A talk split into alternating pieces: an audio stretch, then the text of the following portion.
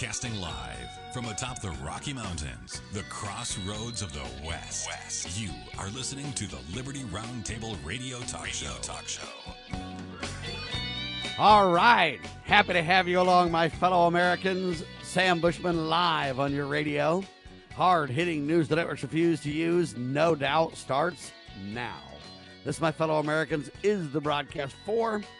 Wow, it's already April the 24th in the year of our Lord 2023. This is indeed our one of two in the goal always to protect life, liberty, and property, to promote God, family, and country, to do so on your radio in the traditions of our founding fathers. Yes, indeed, ladies and gentlemen, we use the blueprint for liberty, the supreme law of the land, with its checks and balances and everything in place to restore the republic. Welcome to the broadcast.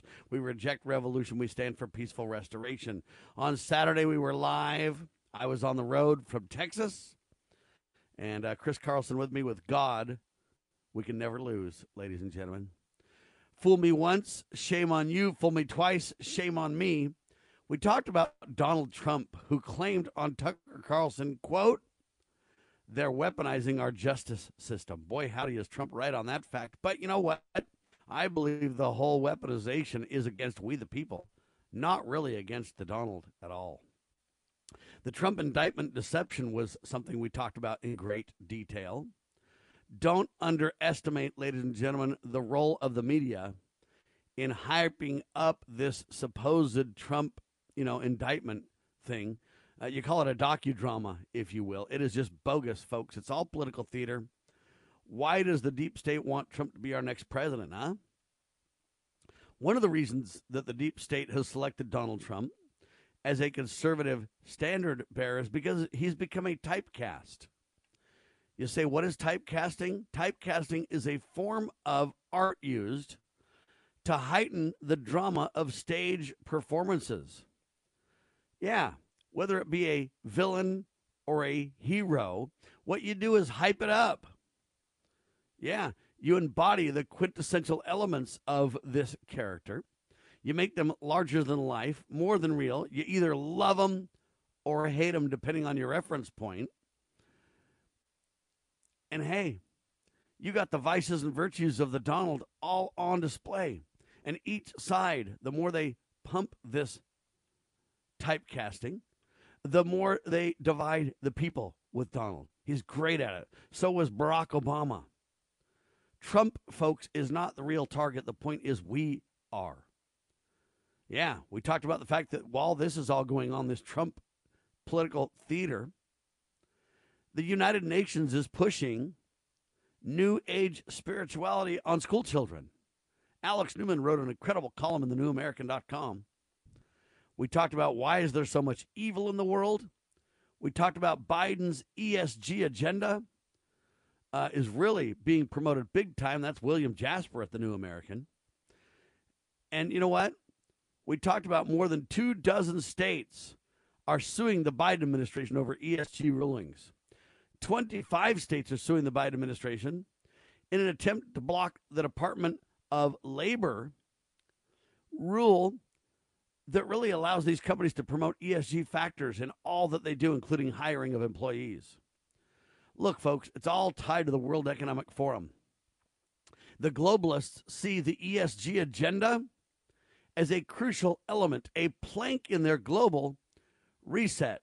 That's the plan to reset all aspects of society morally, spiritually, biologically, economically, everything under the sun. And this agenda goes hand in hand. Donald Trump being nothing, in my mind, but a distraction. It doesn't matter who becomes president as long as you select those ABC choices that they put in front of you. Sad, but reality. Before we get into the details of today's topic, Dr. Scott Bradley joins us. Welcome to the broadcast, sir, and your quick thoughts. Well, um, i guess I'm getting my brain in gear here today, and uh, we do have much to talk about. It's a target rich environment. I think that there's a lot of very interesting um, assessments that you've done in your rundown here.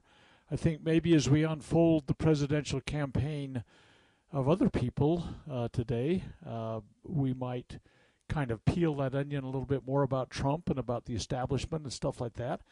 I, I think that, like I say, there's there's a lot of accuracy in your assessments. I know that a lot of people are thinking that Trump is, well, I I got a, oh, man, I kind of an effort to pin my feet to the floor uh, text message the other day from someone that uh, that really, truly, literally believes Trump is the savior. I mean, I know he's. And if you asked him that, he'd say, "Oh no, no, we still got Jesus Christ." But uh, never has any man done any more for this country than Donald Trump has. No one has ever been more successful in restoring the baseline principles. I mean, he's he's absolutely encompassing in his position. I mean, no president has ever been uh, a more laudable president of this nation. Yeah, and, and, this statement that, by these people that you mentioned, or this person, just proves the typecasting has been carried out to perfection, sir. Well, John Wayne always played John Wayne. I mean, Sylvester Stallone always plays Sylvester Stallone. I mean, uh, you know, they have this persona that they're going to be, but but none, uh, to my knowledge, none of those that have been icons of of the the big screen have ever been anything but props on the screen. I mean, you think about that for a minute. I mean, Gary Cooper. I mean, this story. I mean, if you look at what happened in their lives, they were very unpleasing lives. Uh, you know, in, in what really matters. I mean, the abortions they were involved in, the affairs they had, the political agenda they played. They were spokesmen for a lot of really deleterious things that were out there cast about. the cast filthy about. lucre that fueled all that they did.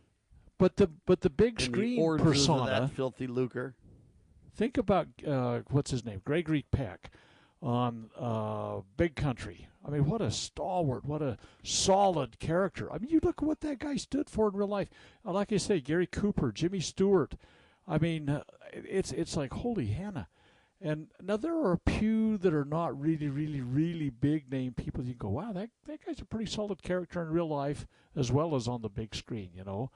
But uh, but some people are very selective, or they're selected to play some persona. You know, they're a uh, sympathetic character that everybody falls in love with, that face a arduous task that needs to be overcome, and somehow they endure and get through it. I mean, think of Saving Private Ryan with Tom Hanks or his Castaway thing. I, oh, let's just just for a second. I know Sam, you got things to talk about, but Castaways, I said that. I, I don't know. Your audience ought to read the full unabridged version by Daniel Defoe of uh, Robinson Crusoe. I mean, here's a guy very similar circumstances to what Tom Hanks faces on Castaway or on whatever that movie was. Anyway, the thing, I mean, I it drives me to distraction.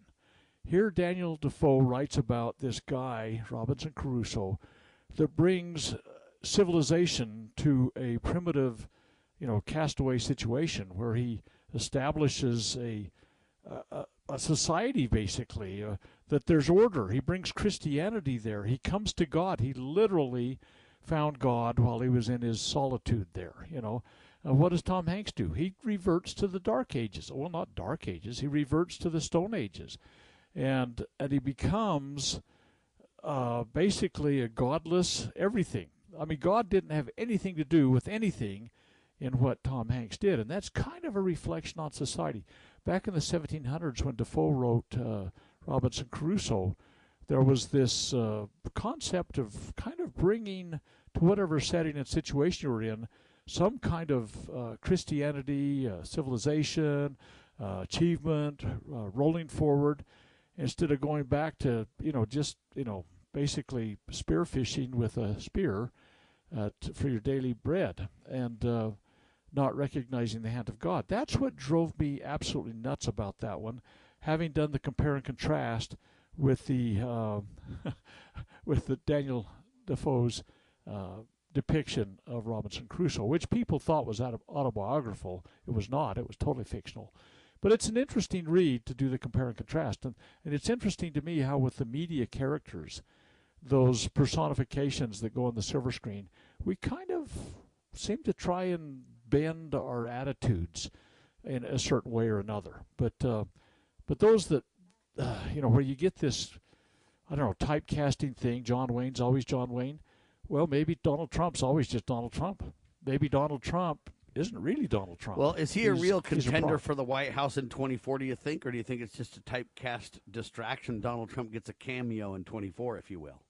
Well, I don't know as a cameo is an accurate description. I think he's going to play a bigger role than that. I mean, I think it's uh, something bigger than like Alfred Hitchcock showing up as a somebody wandering down the street or something, or or what was his Do name? you think Peter Donald Jackson. becomes the next president? No, I I don't. I think. I mean, you know, uh, people will hate me for this. So it's like I a super that. cameo, Donald style, central figure. Yeah. I think I think really Donald's time has passed in most people's minds. Uh, I, I think not in his, and I think there are a lot of people that are completely devoted, and, and I can I can see why. I mean he he does his thing, and uh, he's always kept center stage. But uh, I believe he's kind of a distraction from all the things that we really are experiencing as a nation. Uh, it's not just the presidential candidacy. I think the whole nation. Uh, it's uh, it's kind of the background music on something that's a much more dramatic setting, you know. So, but but well, you know, the Democrats very well be got wrong. something up their sleeve when it comes to Robert F. Kennedy Jr. That's an interesting uh, twist that many didn't see coming. A lot of people thought he'd be influential. A lot of people thought, but who really thought he would basically jump into the ring now uh, as a Democrat? It almost brings more people to the center, so to speak, uh, than even Donald Trump could. Very Well, unique. yeah, we need to we need to we it need to.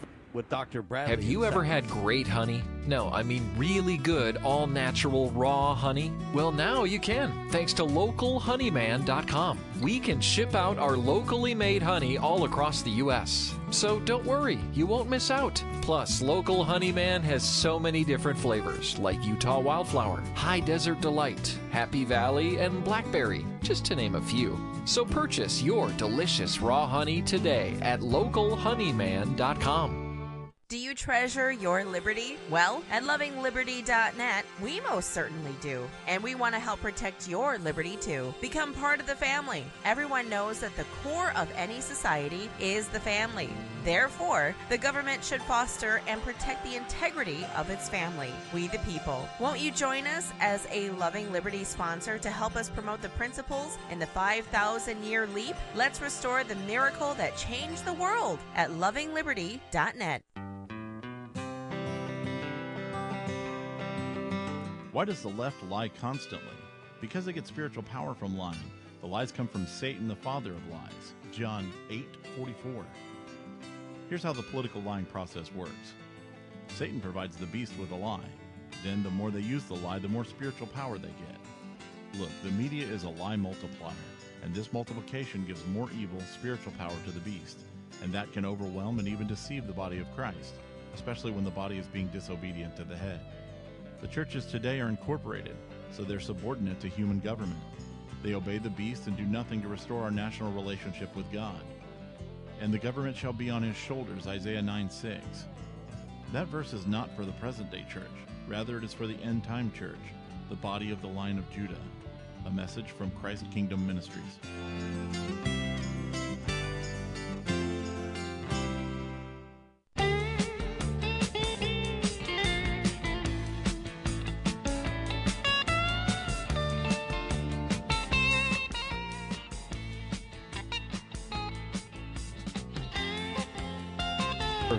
Arduous conversation that always seems to become quite animated. Uh, Sam brought up the recently announced candidacy of Robert F. Kennedy Jr. running for the President of the United States. And uh, we, we briefly introduced that subject um, last Friday uh, at the end of the program. I'm glad we get a chance to talk a little bit more about it here on Monday morning.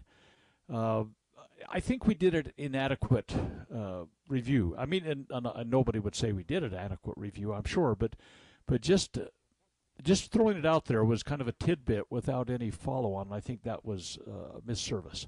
Anyway, Robert F. Kennedy Jr., son of Robert F. Kennedy, uh, killed in June of 1968 as he was running what appeared to be would be a very successful presidential candidacy. His brother to the slain president in 1963, John F. Kennedy, and uh, the you know part of the Kennedy dynasty. You know what uh, their uh, dad did with the you know prohibition days and everything else like that brought a fortune to them. He was a poor Irish uh, immigrant that uh, boy they they made a name for themselves. At any rate, um, the uh, the Robert F. Kennedy thing, I think, has uh, taken a lot of people kind of by surprise. Not me particularly. I mean, the Kennedy uh, aura, it seems to, you know, it, it does run in the genes, it seems like. But it's interesting to me. I, I just read, well, it was over the weekend, I read an article that was as brilliant a hit piece on Bobby Kennedy as anything that's ever been done on Trump. I mean, and, and people are going to say, "Oh yeah, he deserves every every stroke that they gave him," you know, with the with the whip, whatever. But it was every bit as detractive as anything I've read about Trump. The the moral character of Kennedy was completely called into question.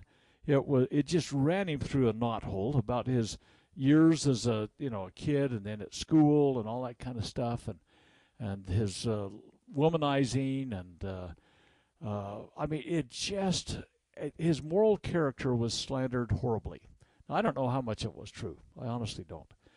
But um, you know, knowing some of the Kennedy uh, mystique, if you will, uh, it was following right along with whether it was Joseph Kennedy or John F. Kennedy or Bobby Kennedy or you know, I mean, this kind of also runs in the genes, if you will. But um, but at any rate, it, it was vicious. Uh, it was it was meant to nail the coffin shut, I think, on this thing. And as I read it, I always I always do a, a kind of a where does this fit? A connect the dots kind of thing. I always I don't take anything at face value. That's maybe you can kind of put that in a little aphorism thing about me. But at any rate, uh, I started saying why? How come? I mean, in so many ways, he fits what this organization was was uh, slandering him. This organization that was doing it, uh, I, I try to keep a lot of different sources of information out there, and and it seemed to fit. Um, you know, you could say, yeah, and, and you know, just kind of say leftist. You know, that I hate those terms, left, right, conservative, liberal, all that kind of stuff, because everything's been co-opted. But you know what I mean. It it comes from a leftist perspective and they were just viciously tearing him to shreds on a moral basis, which to me was normally right along something that was okay with them. But I started thinking, why? Why would they do that? Why would they do that?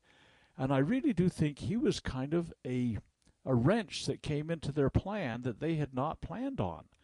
I mean, they kind of had a they, they, this personification of Trump for what he is, and the the you know this I don't know, prop that they've made him into of an image. And out of the blue comes this guy, Robert F. Kennedy Jr., and he's got that Kennedy aura.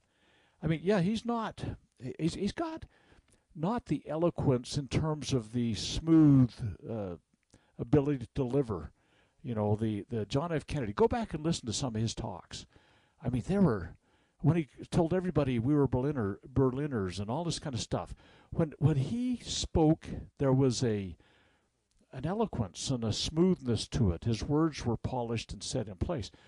Bobby Kennedy has a uh, a vocal challenge that he's he's I think he uses it masterfully because everybody listens more carefully to the uh, challenges that he faces. But he he does choose his words smoothly and, and accurately and uses them correctly and all those kind of things. But but he doesn't come across as this polished statesman, and uh, and yet the rough around the edges appearance really sells.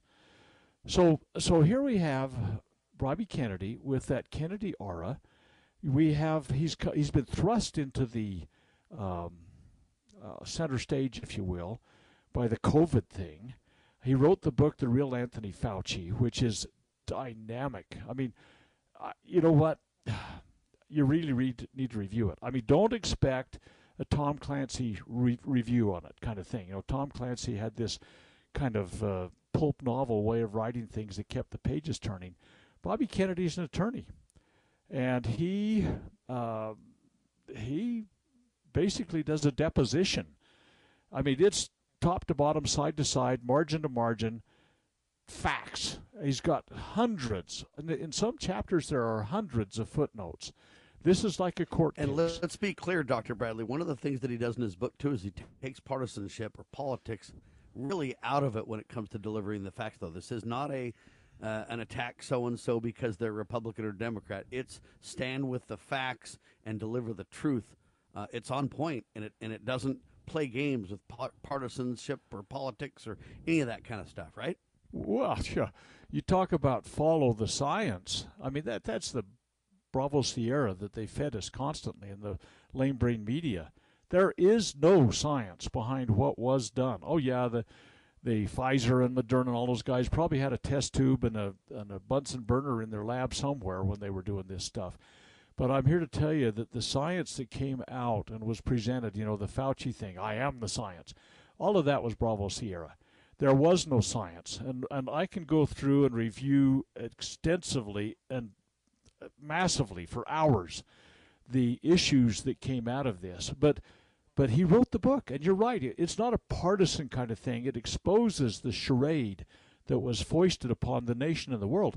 But here's an interesting side note Trump, when he was first elected, he asked Kennedy to chair his vaccine panel nearly three years prior to the advent of COVID. So here we have Trump and him have got this you know, kind of, uh, you know, they're they're on the same team kind of thing, and, and Trump wanted to throw him in there.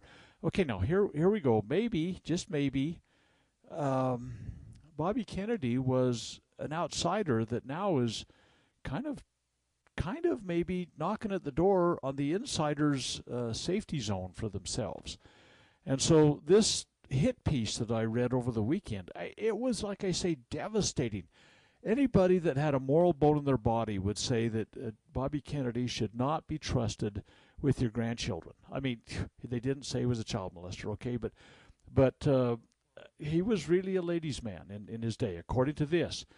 Now, was Trump anything different? I think those that get their, you know, they get all wound up around the axle about that for Kennedy are going to say, well, what was Trump doing? when he was of the same age and nature, you know. You know, Trump has, you know, this is a rough restatement. He he didn't go to Vietnam because his Vietnam was trying to avoid a sexually tra- transmitted disease in the 70s, you know. I mean, it's like, holy cow, that was a oh, an arduous task. How are you going to live through this? But but the, you know, but I think that this hit piece that was written and again, I, what do I know? But it sure seemed it was so brutal that it seemed to me that they said, who would who would, uh, how would we most hurt this guy? And it's to rip the moral character away from this guy. Okay, now you need to understand too. I mean, he's he's been uh, very heavily involved in renewable energy. He opposes coal, nuclear, even hydropower because he says the river dams adversely affect indigenous people.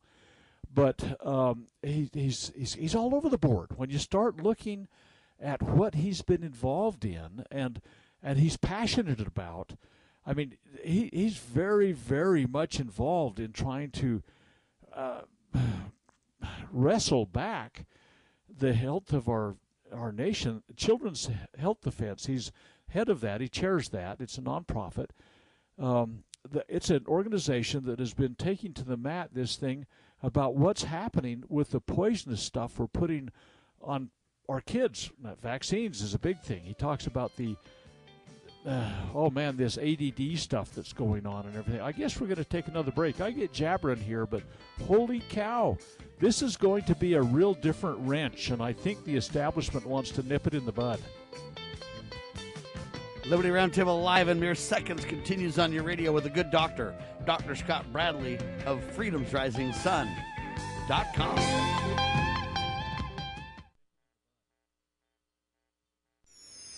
pursuing liberty, using the Constitution as our guide. You're listening to Liberty News Radio.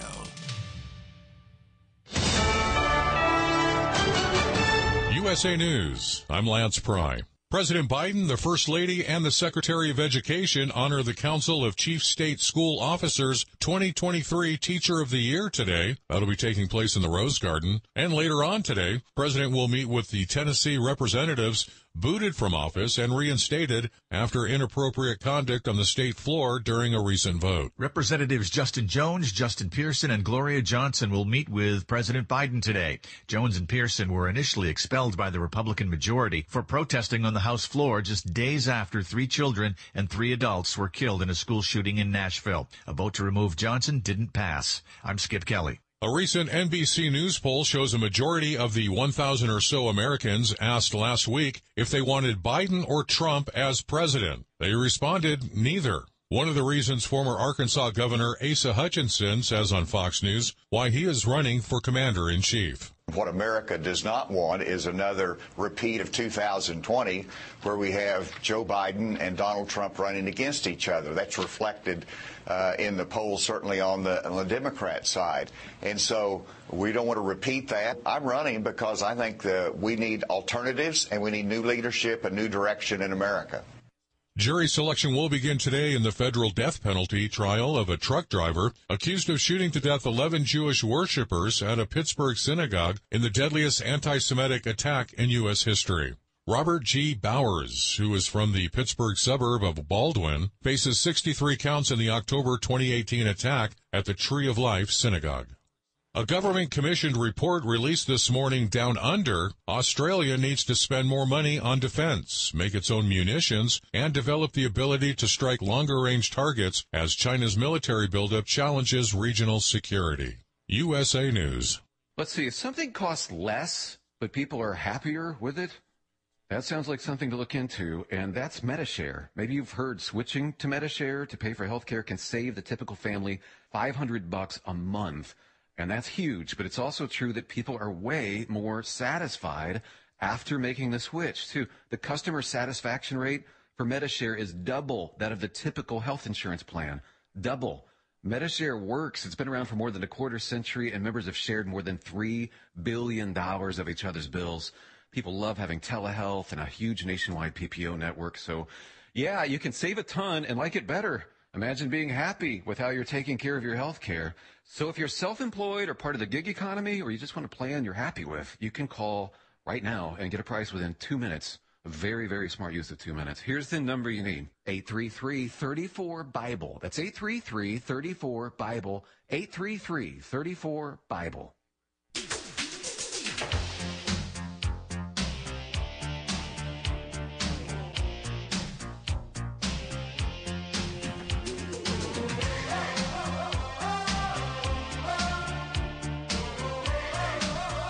Bradley, Sam Bushman on your radio, breaking down this unique, I don't know what you want to call it, Robert F. Kennedy Jr. calling card.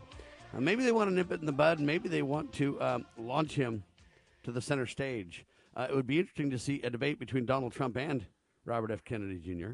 I guess the question becomes will they join forces? If you had a Republican and a Democrat, somehow, uh, I don't know what you want to call it. Either one, maybe he joins the Republican ticket and uh, becomes the VP.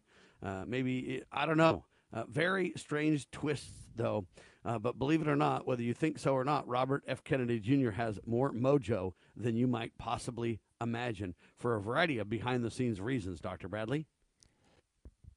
Yeah, absolutely. This is this is a real uh, it, it's a it's a head scratcher for a lot of people. They try and put everybody in a little box. They put you in a box. They put me in a box. Oh yeah, we can set that on the shelf.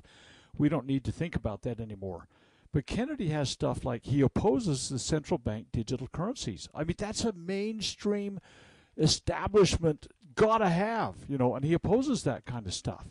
Uh, but then on the other hand, he's he's uh, he's out there, you know, doing stuff like in the past, having campaigned for Al Gore and, and John Kerry. You know, he's he's advocated for uh, what's his name, Salvador uh, Allende the uh, the Chilean president that's such a I mean he's a Marxist for crying out loud, but but he's brought up stuff that that the establishment thinks they you know they plowed over it and planted over it they're never going to see again. The JFK assassination he doesn't think that uh, Oswald acted alone. I, and of course never have I. I mean I I lived through that. I mean I I have run an analysis for almost 60, well, it's been 60 years now on that. I mean, that was really, that was a watershed moment. And I don't believe for a moment that the, the Warren report came out with a, probably a shred of truth. They, they cooked everything. And I mean, then the Bobby Kennedy thing, he doesn't believe Sirhan Sirhan shot him. You know, there were 13 bullets fired, but his gun only held, held eight. And Kennedy was shot from behind. Sirhan Sirhan was in front of him. I mean, it's like, uh, there's a smoking gun there, you know. And and Kennedy actually went to the prison and interviewed Sirhan Sirhan, and he says, I don't believe he did it. He's he doesn't you know publicize the exact you know discovery that he had there with him and, and the interview, but but the point of the matter is, this guy is a different drummer to what the the bookkeepers are doing with the put in the box kind of thing. I would love to see a Trump Kennedy debate. And it's not like I want to see Trump have his lunch eaten or his head handed to him on this on a platter, but I think Bobby Kennedy was eating lunch. I mean, I I think Bobby Kennedy uh, would come in with facts and figures and and I mean this guy has has been a uh, an attorney in court where you've had to kind of put your argument together. And Trump has, has been a reality TV guy that's been a businessman and been very successful. So, uh, I mean, uh, you know, that's not to detract everything from Trump that he ever did, but he's an enigma to me, too. I mean, he, he's against the Trans Pacific Partnership thing and the NAFTA thing, and he puts together the USMCA, which is uh, the NAFTA on steroids, and incorporates the Trans Pacific Partnership into it. I mean, it, it's like scratch my head every time he does anything.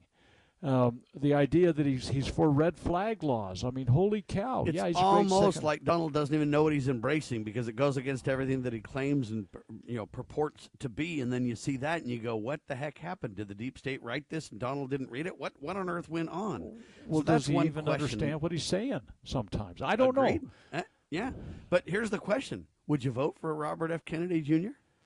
You know, I can't say that comfortably right now. I just couldn't. I mean, I'm not going to. Uh, I'm going to say that that it will be very interesting, and I would love a debate between these two guys, and and everything. But I I I think that that there's a reality check going on with some of the things. When when a guy comes out, who in their right mind? Not in their right mind. I shouldn't say that because we know this. I was going to say who in their right mind even thinks about central bank digital currencies. But the mainstream Americans, it's not right on the tip of their tongue when you look at this, but he opposes them. He's very vocal in his opposition to this. He's vocal to the poison we're putting in our plants and, and the, the vaccine stuff, the lies, the charade that's been happening. He was really our friend. I mean, our very high profile friend in the COVID debate. And and if if if the uh, Nuremberg two could take the real Anthony Fauci to the to the mat, and and you know really Nuremberg, uh, the Nuremberg Code is is not law, but it does point out what is moral and right.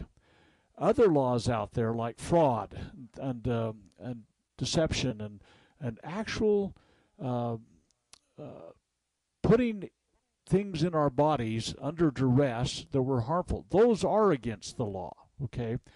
Uh, and so those could be prosecuted. I mean, you're not going to take, okay, point number one in the Nuremberg Code says blah, blah, blah. Therefore, you're guilty because Nuremberg Code is not a, it's, it's not a, a code on the books. It's a, a moral review of how things ought to be done in these kind of cases. But there are other deeper things that were done that fraudulently perpetuated this on us, it cost us billions of dollars. It cost us thousands, maybe millions of lives. All of these things that happened. The United States, under Trump and Biden, had the highest death per million of any other country in the world by more than 45%. So you take the second worst country in the world uh, their death per million in, during COVID from the beginning until September of 2021, when the when the vaccines were fully implemented, the United States had a 45% worse death rate per million than any other nation on the earth. And and it's kind of like, whoa, what we did during that along with destroying our economy and shutting down education and and doing habeas corpus violations with locking the people down, the idea, the facade, uh, the the implementation of it, safe and effective indeed. This idea of a godsend. I mean, come on, it has been di- diabolically imposed upon us. Anyway, so Kennedy was a real good friend on that, and and he was he was unyielding in his position, and uh, and Trump brought us the the warp speed thing. He's the one that seized some of industry's uh, production capability to bring into production the uh, intubators, the, the ventilators that were used to kill so many people. Almost 100% kill rate. If you got put on those, you died. I was on one for 42 days. Well, it's longer than that actually. When they finally traked me, uh, they continued to have uh, they continued to ventilate with that kind of pressure, but they took it out of my lungs and they put it through my throat. But for 42 days, I was I was intubated, and my wife was told every day, multiple times a day, pull the plug, walk away, he's dead. Okay, almost 100% died when they were put on those ventilators. Trump seized American production. I mean, wait, wait, wait. Is this Marxist or is it fascist? At least. And he did that. And, and so there is a real distraction going on in our presidential race right now. And holy cow, you start throwing Biden in the mix, and we've got really uh, uh, an Alzheimer's patient patient in there, and and um, who's pulling his strings? And we have a, a clown show going on right now in so many ways. Anyway, I there's probably other topics you want to talk about. We're where do you think this? We're thing 40 minutes into up? this. It turns out Larry Elder, well-known talk show host, just threw his hat in the ring uh, as well to run for president. So you're starting to see kind of a shakeout. Ron DeSantis hasn't uh, announced his uh, bid, but he did come to Utah and speak, and he basically claimed that Florida was the Utah of the South, which is oh, kind of an heavens forbid. Uh, well, so they're both wrong then. all I'm telling you is it's very interesting when you kind of start to see the, the, the players that are coming to the table. Um, the sad part is I like a lot of what Robert F. Kennedy Jr. does because he's right on so many points. But it isn't about a person to me. It's about right and wrong. And whenever somebody's right, I give him credit. Donald's right on a lot of things. Junior's right on a lot of things. Um, at the end of the day, though, uh, just between you and me, there's not a single person there I'd vote for, Dr. Bradley. There just yeah, isn't. I, and I don't see anybody on the stage unless Sam and Scott run. Uh, or Scott and Sam run, whatever you want to say. I don't really see anybody uh, that I can trust up there uh, that's got any name recognition or anybody that I can really vote for uh, with a with a clean hands and a and a, and a humble conscience and heart. Uh, there's nobody that I could vote for at all on that stage. Well, I, I think that it's almost across the board. I did an analysis lately about uh, potential vice presidential candidates for anybody. I mean, you know, they, who are they talking about? You know, Nikki Haley out there. I mean, she's a young world uh, what do they call her? The World Economic Forum has trained her. She was a United Nations ambassador. I mean, holy Hannah. I mean, come on. I mean, the people are out there. I, I mean, you, you, look at Marianne Williamson, uh, who's running for president on the Democrat nomination thing. Wow, where does she fit? Uh, uh, uh talk about someone that's way outside the arena. It's a time we're in right now. I got a quote for you if you're interested. Who, we'll do it. Who do we get on the stage that we can actually vote for? That's my question. We'll talk about it in seconds with Dr. Scott Bradley. FreedomsRisingSun.com. Why don't we say to the government writ large that they have to spend a little bit less? Anybody ever had less money this year than you had last? Anybody ever having a 1% pay cut? You deal with it. That's what government needs a 1% pay cut. If you take a 1% pay cut across the board, you have more than enough money to actually pay for the disaster relief. But nobody's going to do that because they're fiscally irresponsible. Who are they? Republicans. Who are they? Democrats. Who are they? Virtually the whole body is careless and reckless with your money. So the money will not be offset by cuts anywhere. The money will be added to the debt, and there will be a day of reckoning. What's the day of reckoning? The day of reckoning may well be the collapse of the stock market. The day of reckoning may be the collapse of the dollar. When it comes, I can't tell you exactly, but I can tell you it has happened repeatedly in history when countries ruin their currency. As you are aware, America is divided over every fault line possible. This is intentionally fostered by those who do not love God, family, or country. We believe a peaceful future as a free people absolutely depends on civility. Clarion Call for Civility is looking for funding and volunteers at every level to make our hopes and efforts a reality. Please donate, sign our pledge, and help us in our sacred cause. Please visit callforcivility.com for more details. Callforcivility.com. Fighting for the soul of liberty and true pursuit of happiness for everyone. Freedom Fest 2023 is coming to the home of the blues and birthplace of rock and roll, Memphis, Tennessee, July 12th through 15th. It's the ultimate summit for liberty, educating and empowering through art, music, film, and comedy while promoting economic freedom and highlighting today's political issues. Use promo code ROUND50 to save 50 bucks off the current rate. Reserve your spot at freedomfest.com. See you in Memphis. I want to dedicate this song to Mr. Rupert Murdoch. Okay, so um, here we are, kind of just uh, we're meandering through the uh, I don't know tiptoeing through the tulips as they used to be in the old song uh, about this presidential race that we've got going right now, and, and and the idea that you know it shouldn't be that we believe anybody's a perfect candidate ever at all. Um, certainly, even our founding fathers were not perfect. There's only been one mortal that's walked our dusty paths that was perfect, and uh, he's not he's not immortal anymore, and and uh, he's certainly not running for president, although he should be our king. At any rate, uh, so uh, I I think we can place the the blame at the feet of we the people, and and and I've used this quotation before that we've talked about, and I, I believe it applies all the time. I believe it was written, if I'm remind, remembering correctly, back in 1823 by uh, Noah Webster, uh, one of the American founding fathers, a great Christian fellow that had a lot to do with, uh, you know, documenting our spelling in our dictionaries and all that kind of stuff. But he did write some other things too. And and I really do believe that he hit the nail on the head. We're talking 200 years ago that he wrote this, and I think we're living this today.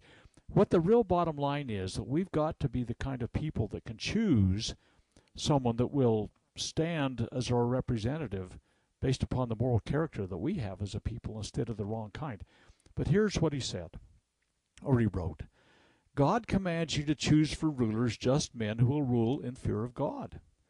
The preservation of a Republican government depends on the faithful discharge of this duty. If the citizens neglect their duty and place unprincipled men in office, the government will soon be corrupted. Laws will be made not for the public good so much as for selfish and local purposes. Corrupt or incompetent men will be appointed to execute the laws. The public revenues will be squandered on unworthy men, and the rights of the citizens will be violated or disregarded. Ladies and gentlemen, I would submit that that is the state of affairs in the United States of America today. If you look at the vast majority of those that sit in office, they are there for an agenda. And and it's party driven largely because people say, "Oh, we're going to we're to go with a bigger government or we're going to go with a a government that that takes control of this or that or the other. A government that pulls the levers of government, which is really force. The police, if you create a law that allows the police to be your enemy, that's a bad situation. Uh, Bastiat talked about that. He was French, and he talked about how you put the gendarmes on your side, the police officers. You have the force of law behind you, and you can do almost anything. Legalized plunder, he talked about. And that's basically where we are in America today. And, and we have all these voices crying, some low here, others low there. And I, I just think we, the people, have got a responsibility in this to say, you know what? We've got to choose just men to rule over us in the fear of God. And uh, yeah, that, that sounds like a big task because how do you get your fellow Americans to do it? Well, why don't we do it ourselves? You know, I've I've been involved in the uh, Constitution Party for a few years, I left the Republican Party. Well, first I was kicked out of them, but but it was because I, I, I really believe that the people ought to have the responsibility to govern with when they know all the truth. But but no, they get these party platforms that that kind of push things around and everything. But at any rate, I I really uh, the Constitution Party. I when I first joined them, I thought, man, they're a last great hope. But now they've polluted their platform with a uh, an endorsement of. Well, it's not really a full on, full voice endorsement of Social Security, but some of the voices there have have got it kind of wheedled into their platform. Last I looked, now it may have changed this this weekend. I don't know, but. Uh, but uh, but they're saying, you know, really, we, we really need to take care of Social Security, and that's not their exact wording. But Social Security completely violates the United States Constitution. There is not a shred of evidence within the Constitution that you can do that. So the party levers get pulled by those that that uh, have a voice there, and people are ignorant enough or think it's politically expedient to go along that way because, by golly, if, if I mean the Social Security is the fifth rail or the, the, the you know the uh, it's it's one of those things that in a political party it's the death knell if you touch it. It's electrified. You you touch this, you're dead. Maybe it's the third rail, whatever it is on the on the train cars. At any rate, uh, so they get off limits on things, but a full voice to principle. And I, I admit you can't go shoot a hijacker in the head and expect expect the airplane to land safely. You've got to wrest the controls away from it. You've got to realign the you know the flight path. You've got to bring it in to make it land safely. All that kind of stuff has to happen. So I'm not telling everybody they need to burn everything to the ground that in a in a political party, but what I say is we've got to have a plan for a restoration and we the people have got to start understanding enough to turn our hearts that way. Because if and we the don't problem with the the problem with the tacit endorsement of Social Security isn't so much that we have a problem landing the plane safely. What we run the risk of if we're not careful is eventually that becomes the justification for the plane to keep flying out of control. It's kind of like how when we add abstinence only to sex education in government schools, it sounds benevolent, but the reality is it's a poison pill, doctor. It is. I mean, the public schools are what's wrong. I mean, it is a false education tax supported in violation of, of the First Amendment, where government supported belief system and, and it's secular humanism, and, and honest secular humanists will, will uh, admit that it is a faith based belief system. It doesn't have a divine God, you know. It, it has uh, it worships the wisdom and understanding of man, but it's still an idol. I mean, might as well put Moloch up there and say Moloch said to do this. You know, go back and read your biblical history if you're if you don't know what that is. But the point of the matter is, what you do is you accept a little bit of cancer here and there, and pretty soon it's like, well, you know, it's like, hey, you know what? If we can do Social Security, we can do that. First time I ran for the Senate, uh, and this is a longer story maybe than we've even got t- time to hear. But the point is, I was at a booth at a, a big festival for Fourth of July, and and I had a big discussion. Again, you don't need all the background or anything, but this was back when uh, we had gone to war in Afghanistan and uh, and Iraq unconstitutionally. No Article One, Section Eight, Clause Eleven thought. The president just unilaterally took us to war. And there was a guy that came to the booth and, and he says, Well, what's your platform? I handed him a constitution. I says, That's my platform. That is the oath I take to uphold. That's my job description. No one else can redefine that. Oh, I love the Constitution, he started out. And then, then I said, Well, maybe you'll love my position about war. And I started talking about the necessity of declaring war. Oh, suddenly, I was his deadly enemy. The president had to do that. Congress wasn't going to do that. Well, we know what an idiot he was. Here we are 17 years later or whatever.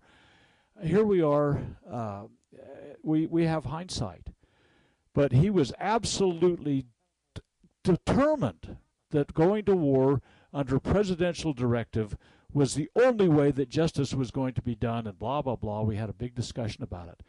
But the point of the matter is, I said to him, Sir, if you believe that on your judgment, violating the Constitution to take the nation to something as onerous as war, it's the biggest, baddest thing we do as a country. If we could do that, what can't we violate based upon someone's opinion? This establishes the framework. It's a firm heart, it's a contract. Congress takes us to war. And they have a process they go through. You vote it up or you down. If you're good and noble, you vote for just war and for just reasons, and you've looked at all the eh, eh, all the things you vote plus or not. You're not like somebody else that goes in and says, "Well, I voted for it, and then I voted against it, but then again, the president did it without our permission." No, there's no by guess and by golly. Social Security does not fit the contract. Neither does going to war on a, on the declaration or policy enhancement of whatever the president does. No, no, no. Every well, probably 80% of what the general government does now is done outside the allowances of the United States Constitution. And and uh, you know, if you think, well, but yeah, yeah, but this is a good thing and, and I could give you quotations. And again, I'm talking fast because I know we're running out of time. We could we could talk about how we destroy the nation by doing something because it seemed like a good idea at the time, but it is the way that the nation's liberty is actually it, it's dissipated. It goes away, and and so that, that's what I'm looking for for a not just a president. I would like my mayor to do that. You know, I would I you know what? I'd like all of us to do it because if we're that kind of people, I, I think we will ultimately uh, choose for rulers just men who will rule in the fear of God. That's if we And get I- the opportunity. There's no doubt about it. That's why we wait for the Savior's return. And following the principles of the Savior Jesus Christ is the key to the exercise as we prepare a people that's willing to wait for their, their King, their Savior. Uh, and it's going to be a rough road to hoe along the way because we, the people, aren't choosing as a whole, as a society. We're not choosing that which can save and preserve and liberate and and um, advocate for principles that promote God, family, and country. We've really got to teach this. We've got to work towards this. We've got to do everything in our lives to make that happen. Uh, cleanse the inner vessel first. You've got to do it individually. You got to do it as families, and families are the fundamentally the- building blocks of society, and that's where real change happens. That's where education needs to occur. That's where solutions are derived, uh, and the country merely is a reflection of those realities personal relationship with God, uh, and then family in the country will mirror that reality, morality of the families. That's really the bottom line, Dr. Bradley. And every week you have webinars that talk about these things, that answer. It's Q and A on the Constitution. It's take modern topics, as does this talk show. Bring forward items of interest, news that networks refuse to use, and really articulate the founding father esque solution to the problems that we face today. That's what we do. We take these God, family, country principles codified in the supreme law of our land, should be the political religion of our nation. Uh, we take these principles and, and our goal is to help people understand them and apply them in meaningful ways today. Um, if you want to learn more about Dr. Bradley's incredible collegiate series, uh, To Preserve the Nation is the series. It's available at freedomsrisingsun.com, as well as you can sign up for his weekly webinars uh, and more. Dr. Bradley, that's really the quintessential point of all these discussions is to help people understand, you know what, what they should stand for, what they should stand against, and why. It's not really uh, fleeced with political opinion or partisan politics. It's really talking about the principles that our founding fathers set forth, the debates, the discussions they had to help us uh, understand who we are and what our role and our relationships are uh, in ways that can truly bring solutions to the table. That's what they did best under God's direction, and that's what we need to make sure to carry forward their legacy for. Well, that's how the that's the whole foundation of this nation. I mean, they they used the good book, if you will, wherein they found these societal rules. They incorporated them into what went forth, and uh, this idea of, of people being free to choose. They didn't make everything illegal. They kept the government from doing things. The idea was keep the government out of our lives and allow us to live our lives as God ordained to begin with. And government is ruling our lives now. Amen to that, ladies and gentlemen. They say we're anti government, they lie. We stand for the proper role of constitutional limited government based on the fact that we're a constitutional republic under God Almighty. For Dr. Scott Bradley's information, freedomsrisingsun.com, libertyroundtable.com, and lovingliberty.net. For our information, donate liberally, get involved, would you please? For Dr. Bradley and Sam Bushman, God save the Republic of the United States of America.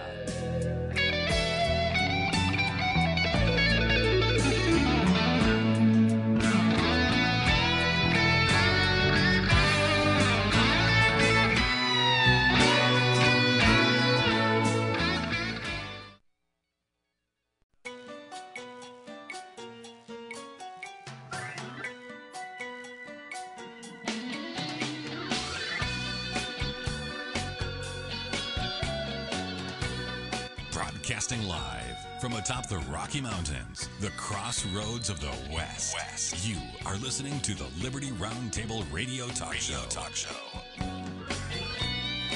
All right. Happy to have you along, my fellow Americans. Sam Bushman live on your radio. Hard hitting news the networks refuse to use, no doubt, continues now. This, my fellow Americans, is the broadcast for April the 24th in the year of our Lord 2023. This is indeed our two of two in the goal always to protect life, liberty, and property, to promote God, family, and country, to do so on your radio and the traditions of our founding fathers, using the supreme law of the land, along with its incredible checks and balances, the Constitution for the United States of America. That is the blueprint for liberty and our guide. As you know, we reject revolution. We stand for peaceful restoration of the greatest country on the face of the earth. Lowell Nelson, campaignforliberty.org with me. Welcome back to the broadcast, sir. Thank you for having me, Sam. It's good to be with you.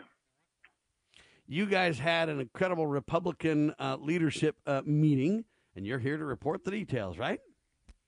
That's right. The Utah State Republican Party had their organizing convention on Saturday, just two days ago and uh, it was quite the event. Uh, I just uh, want to tell uh, our listeners, give them a little taste of what happened. Uh, Governor Ron DeSantis uh, from Florida was our keynote speaker. He was introduced by our, our Senator Mike Lee, our Utah Senator Mike Lee, um, and and then Governor DeSantis spoke for nearly an hour. It was a, a, a rousing speech. I mean, I, I tell you, it was kind of like a rock star up there uh, he was interrupted with applause dozens of times and with standing applause maybe about a dozen times. Um, now, a lot of people have a lot more, you know, raucous applause than I do for any any any governor because I, I, I think the best politics is local politics, but and, and I would really prefer Ron DeSantis to stay as governor and be an example to the rest of the governors, to the rest of the states, um, in uh, you know defying can, uh, mandates out of Washington D.C. unconstitutional mandates. So I think he's better there. Although there will be a lot of people wanting him to be, you know, run for president and stuff. I, I really think we that kind of a governor that's so unusual nowadays that we need him to be a strong governor in Florida. Some of the things he said, just, just to give you a taste of, of his speech there, he flattered us first by saying Florida is the Utah of the Southeast. that was kind of fun. He talked about now the, the sad the part about the... that. The sad part about that point, though, is it's, mm-hmm. it's, you know it makes everybody kind of clap and be happy in Utah. But the truth is, yeah. Utah, at least compared to the latest policies of Florida, is a flat out liberal state. We're falling way behind, sir. That's for sure, and that's why I say he flattered us. I use that verb flatter because you know it's not true what he said. you know, uh, if, if Florida's Utah of the southeast, then Florida's in pretty bad shape because Utah's in pretty bad shape when it comes to uh, adhering to the Constitution, understanding the proper role of government, and so forth. We are so socialistic, we're so fascist here in Utah that it's uh, it's it's it's crazy. I mean, everybody touts Utah as being a conservative bastion of liberty, but that is simply the only the, case, the only man. hope we have out of the statement he made, in my opinion, Lowell, that I think is relevant is you know if we can tr- start to create kind of a, a, a, battle between the states, not a not a bad one, but a friendly contest, if you will, uh, yeah. between the states mm-hmm. to become more constitutional. It's like, hey, Florida did this, this, this, this right. We're going to do all that and then some. Kind of an attitude. Yeah. Then I think we can really make uh, some headway, and I and I hope that's kind of the point that Ron was trying to get at, is that we need to Mhm. compete in the several states for who can obey the law the most, who can double down on the Constitution the most, who can use the checks and balances properly and jettison socialism and, and communistic agendas, and, and who can really stand up for liberty and get rid of this woke agenda and critical race theory and, and abuse in our schools, and who, who can really start to stand up. And, and if that's his goal to kind of start that, I don't know what you want to call it, friendly fight for the best of the best, uh, then it's a good thing uh, overall. So I don't mean just to down that. I do mean to put it in perspective, Mhm. though, and then kind of point a way that it can be valuable. Yeah, yeah, that I, I totally agree. Um, uh, for example, he railed against wokeism, uh, spoke strongly against transgender surgery and hormone therapy on minors, spoke against the income tax. Uh, one of the, the statements that got standing applause was he says, "Don't tell me that babies are born racist. Don't tell me that men can get pregnant. We made the state of Florida the place where woke goes to die." you know, and and, and and thunderous applause. Everybody's standing on their feet, clapping. I mean, that's the type of thing. It was a speech written to get applause, obviously, and but he did say a lot of the right things. He he hit a lot of the right notes for the crowd, and um, you know, I, I think it's probably a stump speech for his presidential campaign, but I'm just telling you that if, yeah, like you say, Sam, I hadn't thought about that, but if states would use this as a springboard to better policies uh, and, and to defy the unconstitutional edicts out of Washington D.C., then then it will have been worth it. So much the better. A healthy Um, battle so- to stand up for what is right. One of the things that he promised to uh, kneecap uh, ESG in his state. This is something that we really need to take a page out of his playbook in Utah, huh? I'll say, yeah, not only kneecap ESG, but also to prohibit the implementation of a central bank digital currency. I mean, howdy. I mean, that's fantastic. If, if he can do that in Florida and other states around the union would do that, be fantastic. Uh, I don't see that happening, but I mean, I, it, it'd be awesome if he did. could stop that. Um, well, so that anyway, that gives you a taste of, of a little bit of the. He was their keynote speaker. He opened the, the the convention, and then we then we got down to business after he finished and left. Um, right, business, before we get down to uh, business, though, one of the other points that he made that I really want to focus on is he said that he would jettison this central bank digital currency. He would uh, prohibit that in his Mhm. state. We need that in Utah too. Yeah, you're absolutely right. Um, but you know, I don't know how a state can stop that. I mean, if the if the um, uh, I guess it would be implemented through banks, though, right? I mean, banks are Well, let me let me throw this out for you. As far as I understand, the Yeah. Constitution says states shall only use gold and silver as legal tender, right? Yeah, it says uh, no state shall make anything but gold and silver coin a tender in payment of debt. All right. So all DeSantis has to do is say we're going to start paying our debts in gold and silver now, and nothing else will do. Uh, you Yeah, need to that's uh, right. immediately jettison every other bogus, you know, pretend currency, uh, and move to the honest currency mandated by the supreme law. I'm just following the law, and anybody who wants to try to play games with me on this is not following the law, and and and that's the start. And the, what happens is good currency. We learned this from Ron Paul in Modern Times. Good currency drives out bad currency. Uh, that's where he can start. Lowell. You're exactly right. You know, Utah led the way along this path in 2011 when Utah passed the law making gold and silver coin legal tender in the state of Utah, not subject to capital gains tax. You know, trading gold and silver coin is not subject to capital gains taxes here in the state of Utah. Wyoming and Oklahoma followed suit, and Arkansas just uh, signed a bill this year to make that happen. So if Florida would do the same, I mean, that would be a huge uh, blow to uh, you know this uh, central bank digital currency idea that uh, the World Economic Forum wants to impose on all the countries in all the world. So I'm with you on there, Sam. I really hope that this will you know, spark uh, states uh, throughout the country to do likewise and to follow the Constitution once again, uh, which says, again, those 17 most important words in the Constitution no state shall make anything uh, tender in payment, or anything but gold and silver coin a tender in payment of debt, right? Just like That's he reined in Disney, he could rein that in on the same principle and just say, look, we're going to follow the law here. The law's been broken for too many years, too many decades in our state, and we're going to fix it, and we're going to do it right now. And uh, anyway, Ron DeSantis could literally double down on that venue and make a big difference. He also mentioned that New York's budget is twice the size of Florida's budget, even though, what? Tourism? Uh, Florida's more populous than New York? That's yeah, can you believe uh, that? that was reality, isn't big surprise. That's right.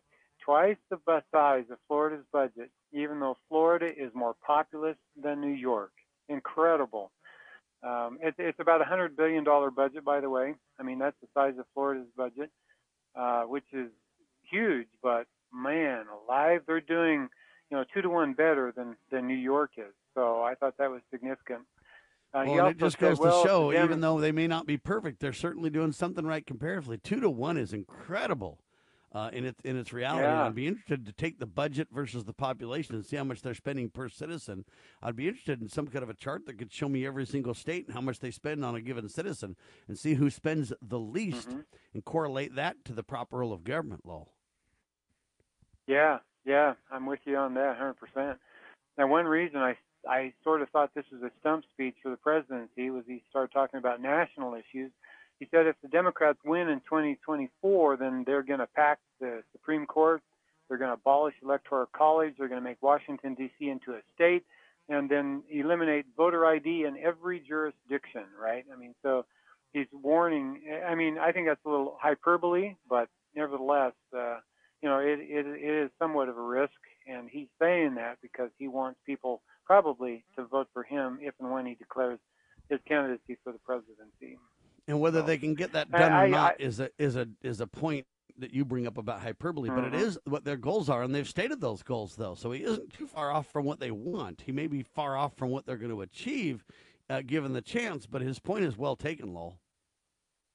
I just hope he'll stay governor of you of Florida. I don't want him to, to leave that post. I think the governorship is more important than the presidency. Sam? Amen to that. I couldn't agree more. Arkansas, by the way, ladies and gentlemen, is now the fourth state in the union to recognize gold and silver as legal tender. Yeah, Utah led the way in 2011, followed by Wyoming, Oklahoma, and now Arkansas. Great news. More in seconds. Lowell Nelson, Campaign for Liberty. Former Sheriff Richard Mack recounts in his book The Proper Role of Law Enforcement how he came to realize while working as a beat cop how wrong the all too common orientation of police officers is when they think of their job as being to write tickets and arrest people. Richard Mack tells of his personal transformation from by the number cop to Constitution conscious defender of citizen safety and freedoms. Learn what it really means to serve and protect. Purchase your copy at cspoa.org. That's cspoa.org. Do you know what is great about America? Ask an Immigrant. Ask an Immigrant is a new podcast dedicated to helping Americans, especially our youth, value, appreciate, and be grateful for the freedoms we have here in America. Join host Lydia Wallace Nuttall as she interviews immigrants from around the world to discover their inspiring personal stories about why they came to America. To learn more about why America is the most prosperous, greatest country in the world, download the Loving Liberty app or go to lovingliberty.net. You know where the solution can be found, Mr. President? In churches, in wedding chapels, in maternity wards across the country and around the world. More babies will mean forward looking adults, the sort we need to tackle long term, large scale problems. American babies, in particular, are likely going to be wealthier, better educated, and more conservation minded than children raised in still industrializing countries. As economist Tyler Cowen recently wrote, quote, by having more children, you're making your nation more populous, thus boosting its capacity to solve climate change. The planet does not need for us to think globally and act locally so much as it needs us to think family and act personally. The solution to so many of our problems, at all times and in all places, is to fall in love, get married, and have some kids.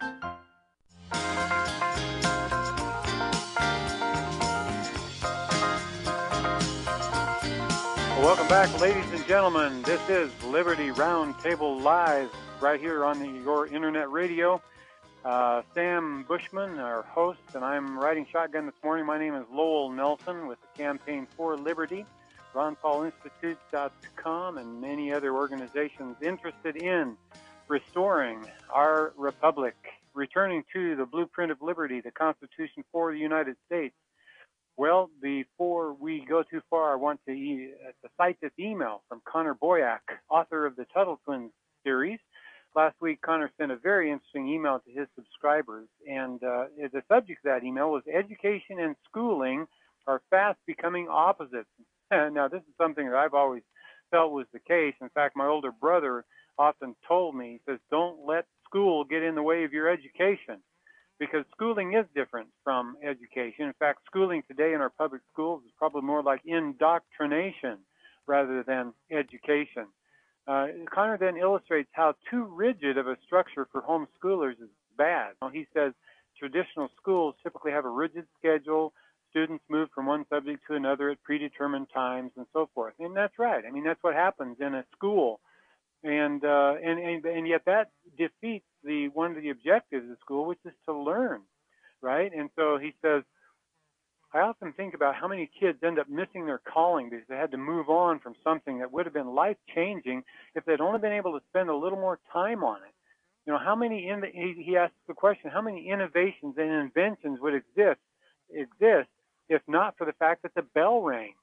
you know, I think it's a great question. You know, I remember how know, our daughters struggled to change subjects when they were children uh, going to school because they wanted to continue doing what they were doing and, and what they were most interested in. We even one took a family home evening one night and played a game designed to give them practice in changing subjects. We had several stations posted around the house and a timer that went off every five minutes. When the timer went off, we had to stop the current activity, move on to the next station, and commence the next activity.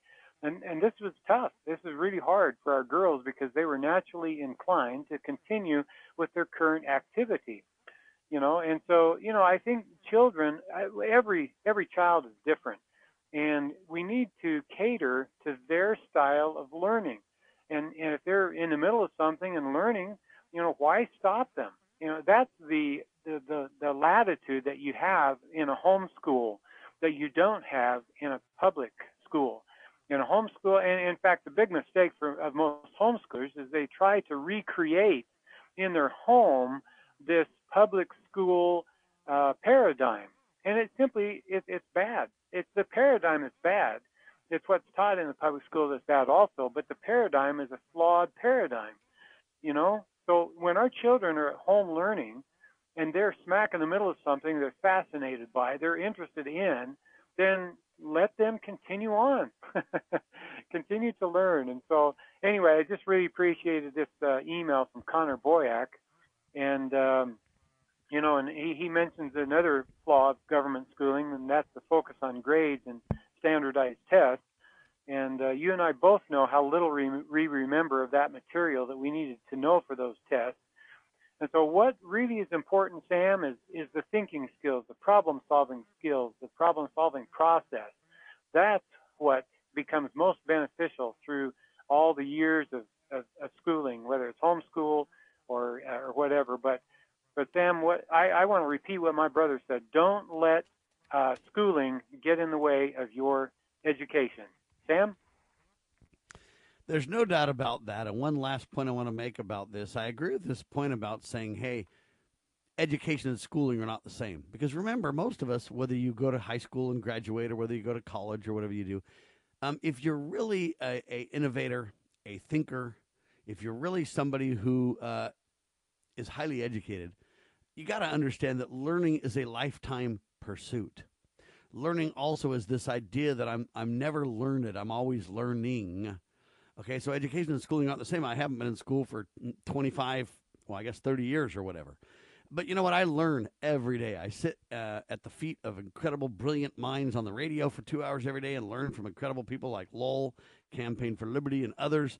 Um, and, and, and then I go and I, in my profession, and I learn uh, new technologies come out I've got to study it. I buy products and test them and play with them for knowledge. And, you know, learning is, is a lifelong pursuit to those who uh, really want learning to be a focus in their lives, whether you're a mother at home, uh, taking care of children, which is one of the greatest professions ever known.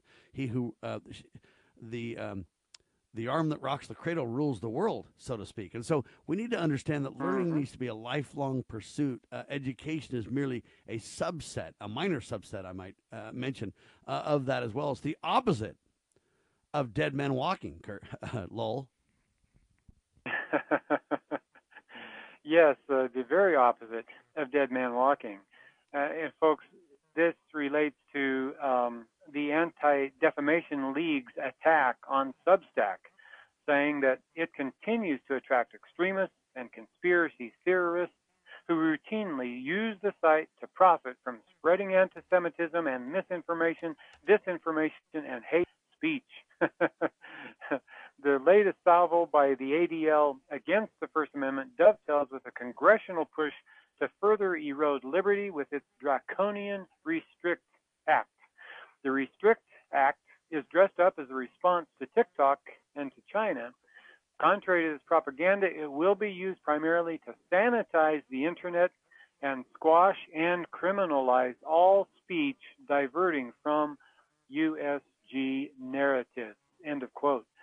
That comes from a column written by Kurt Nimmo at the ronpaulinstitute.org, encouraging us basically, folks, we need to continue our assault on the Restrict Act, this uh, congressional initiative to, uh, you know, double down on free speech, basically. They're doing it, they, they, they say that they need to squash and criminalize, you know, hate speech and disinformation and misinformation, but you and I both know that if we let that happen, they're going to criminalize all speech that they don't agree with. So uh, the, the, we we they, they would criminalize truth, right? It's what Ron Paul always said that that truth is treason in an empire of lies. And you and I both know that we do live in an empire of lies. We get lies from our politicians every day, from the media, and from corporations that want to, to make money off of products that they want to impose upon us. So we live today in an empire of lies. And so truth is treason in this here empire. Well, the Congress wants to make that truth, the truth speakers, the truth tellers, they want to criminalize the act of telling the truth. We can't let that happen, folks. We have to push back against this Restrict Act, which is currently in Congress. Now, Nimmo writes that um, uh, he, he, writes the crowning propaganda achievement of the next phase of authoritarian control over free speech is the theatrical slot takedown of a 21 year old patsy Jack Teixeira, a low level National Guard airman that, according to the Washington Post, who we cannot believe ever, folks, anyway, somehow managed to get his hands on highly classified CIA and DoD documents. This is highly improbable, but then a blindsided American public is routinely fed improbable lies, exaggerations, and omissions by the USG and its corporate propaganda media. This takedown of Mr. Teixeira is a propaganda event designed to bolster further eradication of dissent and grease the skids for the passage of Restrict. End of quote. So, Sam, what this was the Restrict Act was making its way through Congress, and then a couple weeks ago, we pushed out against it, pushed back against it. Thousands of patriots did push back against it. It seemed to slow it down, and so they they orchestrated this takedown of Jack Teixeira in order to bolster support again for the Restrict Act. Well, we got to push back twice as hard now, folks. We have to call Congress our senators and our representatives there and demand, insist, you know, politely, but basically demand that they not pass the Restrict Act. Right? They concocted this Jack Teixeira takedown in order to move the needle back in the other direction because they were getting so much pushback against the Restrict Act. So we need to double down again, folks. Hit Congress up with our phone calls again and tell them do not pass this act it will not only chill but freeze free speech here in the states. Sam? You're right about that, Lowell. And this is something where this is the always learning, never learned principle that I'm talking about here.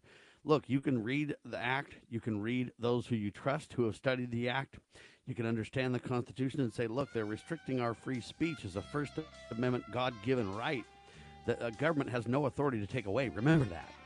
When we come back, we'll finish up on this. We also want to talk about Riley Gaines. We'll do it with Lowell Nelson in seconds. You are listening to the one and only Liberty Roundtable Live.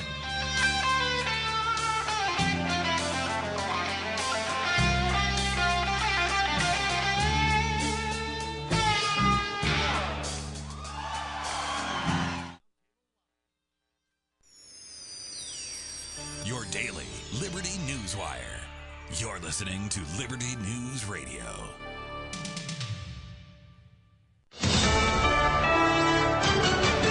USA News, I'm Lance Pry. President Biden's domestic policy advisor, Susan Rice, is stepping down from her post next month. The move brings to close Rice's involvement with Biden's domestic agenda, including immigration policy. Rice's last day at the White House will be May 26th. Kentucky Representative James Comer, chair of the House Oversight Committee, is reporting more relatives of President Biden will be exposed for having received money from foreign adversaries. Comer on Fox News yesterday. Well, right now we have nine, but I believe in the end that number will be at least 12. I mean, this was the Biden family uh, influence peddling scheme. And, and, you know, when people say, well, they were involved in ventures around the world, I haven't found a legitimate business on the Biden end. I found legitimate businesses that uh, that were paying the LLCs that were then turning around and laundering the money back to the Bidens. As expected, Bed Bath & Beyond filed for bankruptcy protection to wind down its business after years of losses and failed turnaround plans. The company had warned it needed $375 million loan to get through the holidays. It struck an unusual $1 billion financing deal with a hedge fund in February, but put off bankruptcy filing. Then ditched the deal and tried this month to raise $300 million from other investors. That did not work out. NBC Universal Chief Executive Officer Jeff Shell is out after an investigation into a complaint of inappropriate conduct. Effective immediately was announced Sunday. Comcast Corporation is where he had worked for roughly two decades. The NBA basketball playoffs continue tonight. The Miami Heat hosting the Milwaukee Bucks will start at 7:30 p.m. Eastern. The Bucks look to even the series two games apiece. In the nightcap, the Los Angeles Lakers take on the Memphis Grizzlies. That game is set to tip off just after 10 p.m. Eastern. The Lakers lead that series two games to one. USA News.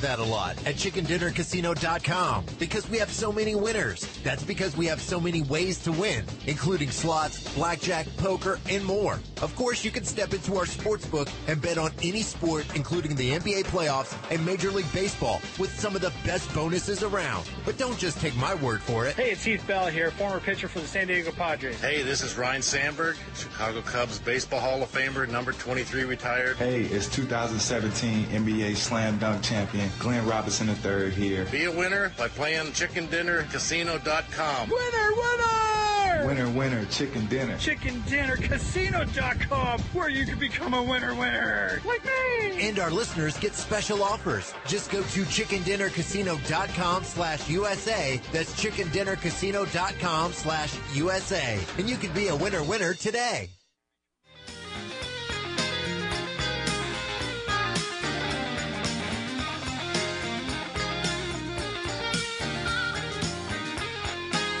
Well, welcome back, ladies and gentlemen.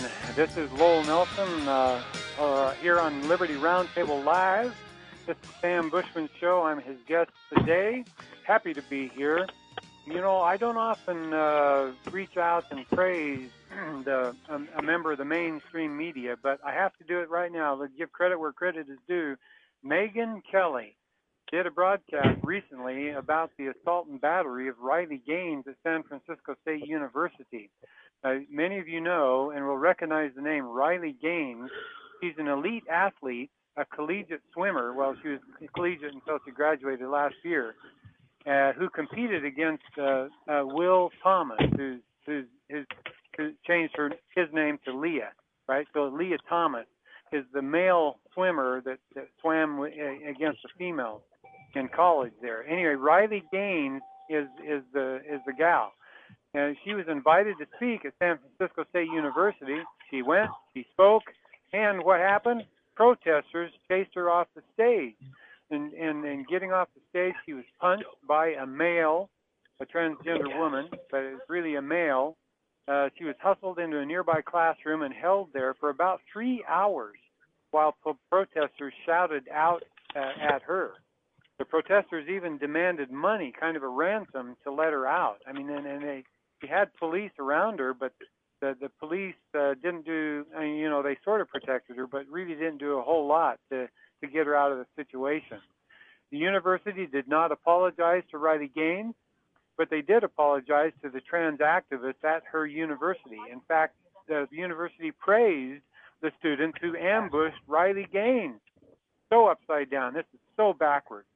Well, Megyn Kelly uh, spoke out and on national media, uh, huge. I mean, she's followed by uh, well over a million people, and, uh, spoke out in support of Riley Gaines, uh, who is speaking out against societies allowing biological males to compete against biological females.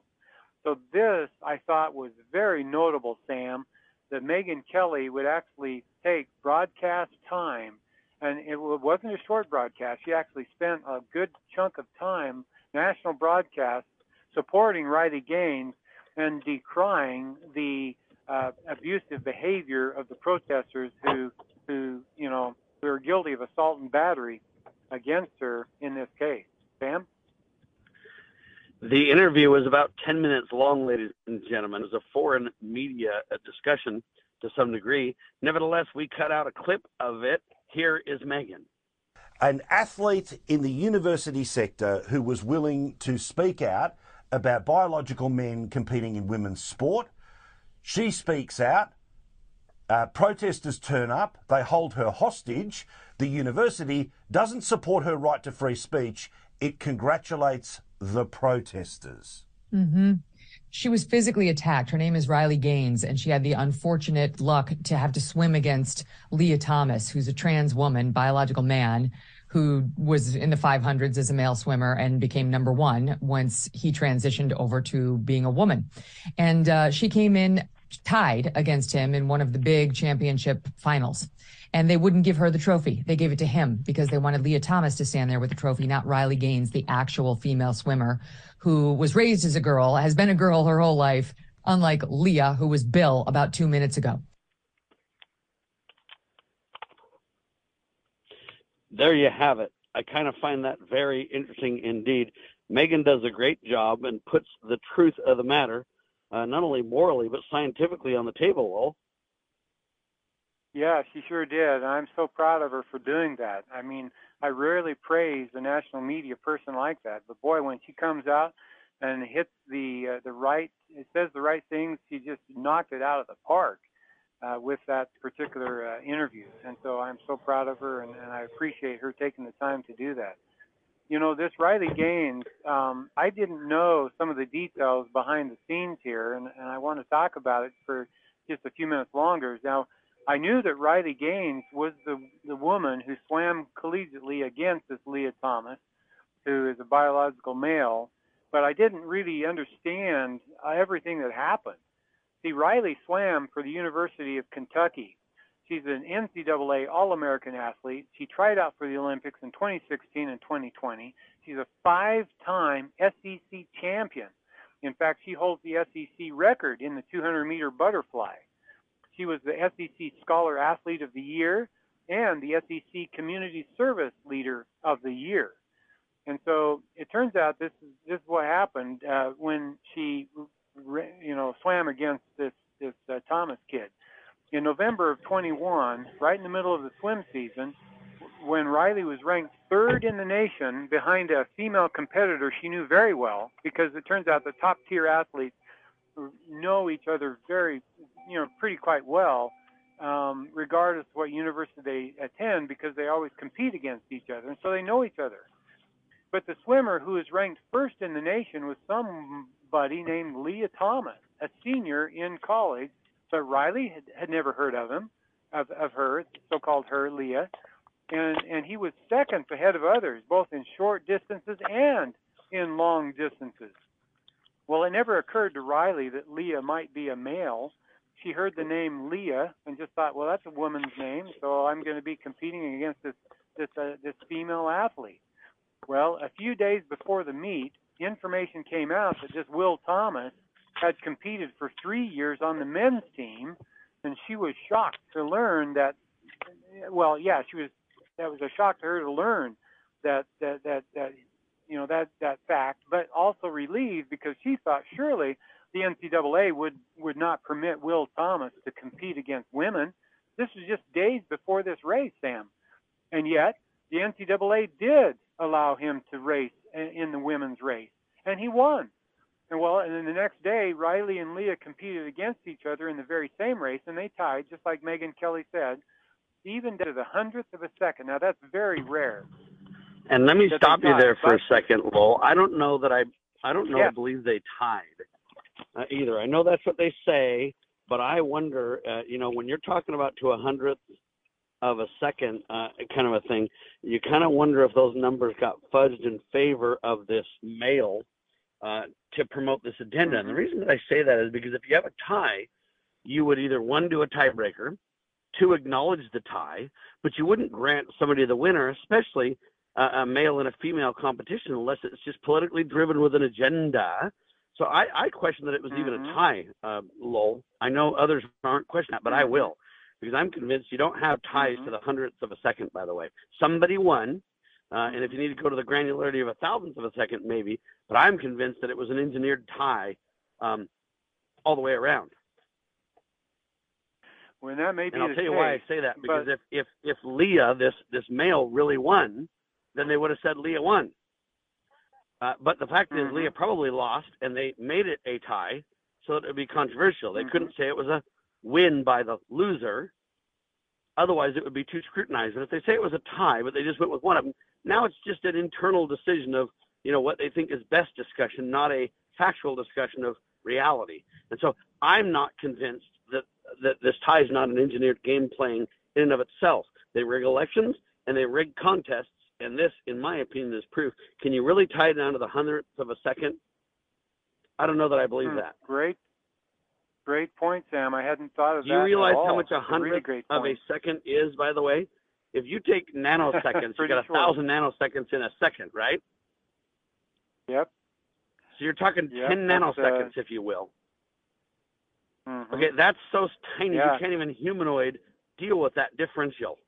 And, and so I'm convinced of Yeah. game playing here for the tie, um, and, and I, I'm convinced that it's designed. And the proof in the pudding is, hey, let, never let a good crisis go to waste. You create a tie crisis, and then you go ahead and put the male as the winner of this female competition, jettisoning all Mm-hmm. science and all godly education on the subject, Lowell.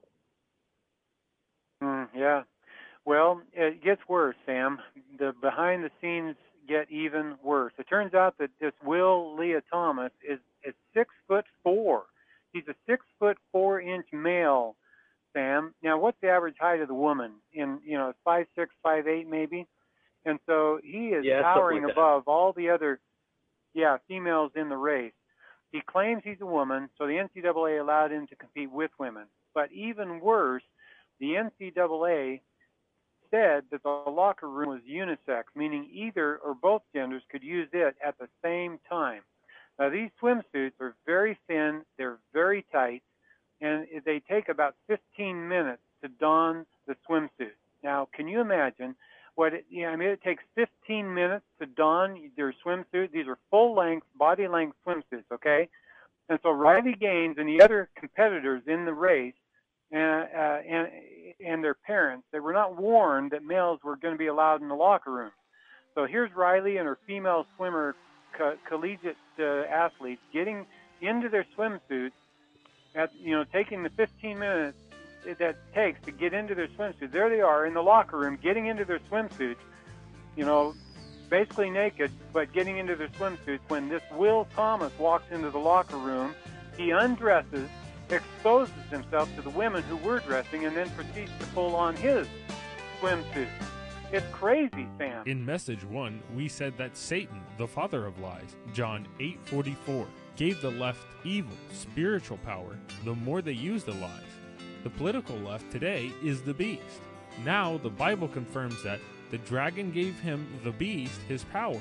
Revelation 13:2. The extra evil spiritual power that comes from the beast by their lying is what accounts for the string of the leftist criminals in the government that have never yet been prosecuted. It also explains why American capitalists support communism in the 21st century. Note 1 that behavior of capitalists was predicted by Vladimir Lenin, a cell of the beast.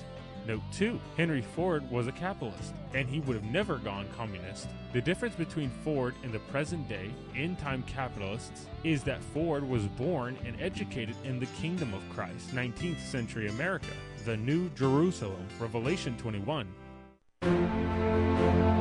The Foundation for Moral Law is a nonprofit legal foundation committed to protecting our unalienable right to publicly acknowledge God. The Foundation for Moral Law exists to restore the knowledge of God in law and government and to acknowledge and defend the truth that man is endowed with rights not by our fellow man, but by God.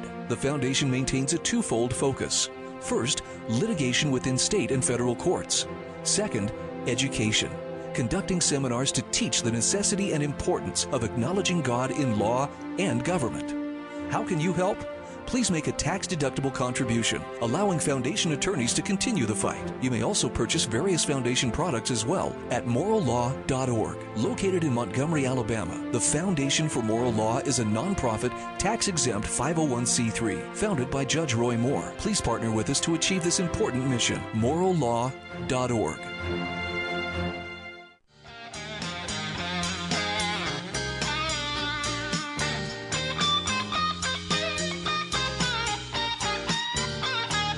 welcome back, ladies and gentlemen, to Roundtable Live.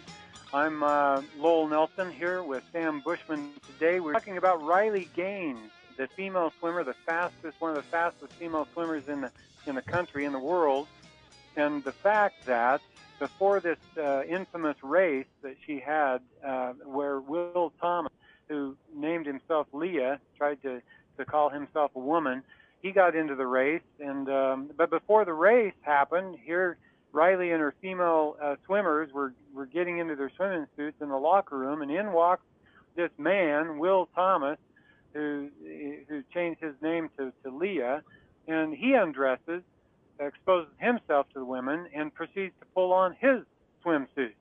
This is so upside down. This is so crazy.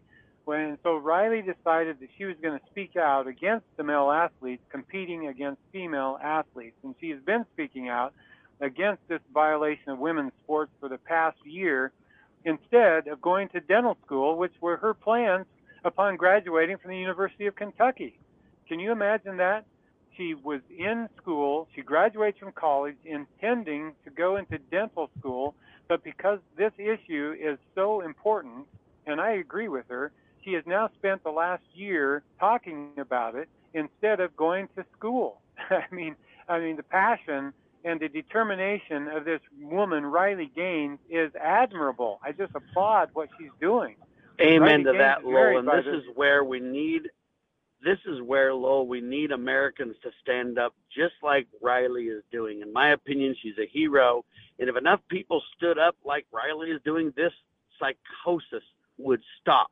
This fake news, this false science, this dishonest satanic rhetoric straight from the pit of hell would stop, Lowell. If enough people stood like Riley, like we are doing. We need more of us. That is the quintessential problem, and that is the solution, Lowell. Well, speaking of people who are standing up against it, we're happy to announce that surfer, worldwide known surfer Bethany Hamilton has stood up against it as well. She has declared this recently, last week or two- weeks ago, uh, that she will not compete against biological males. The World Surf League recently passed a new rule allowing transgender competitors in the women's division.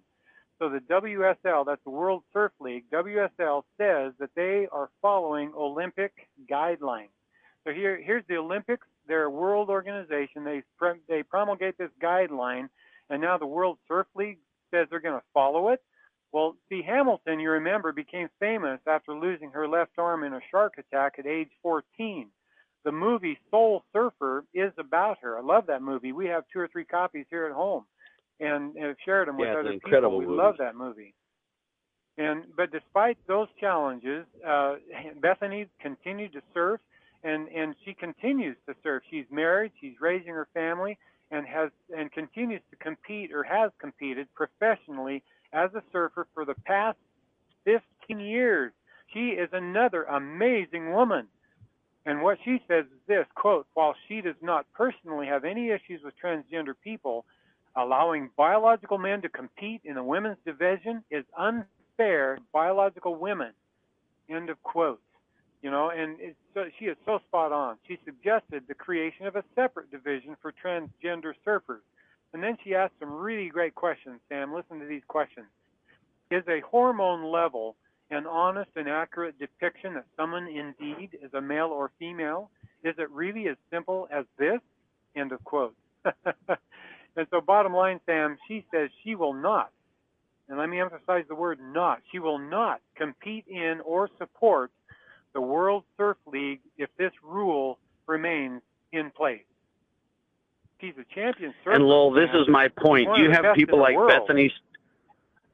This is my point, Lowell. You have people like Bethany and Riley standing up. Just imagine if basketball players stood up. Just imagine if we, the people, stood up. People in the media, such as myself and you and others.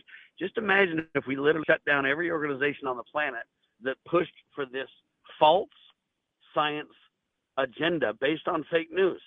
The idea that a man can become a woman or a woman can become a man just by thinking or claiming them to be so is a scientific falsehood, sir.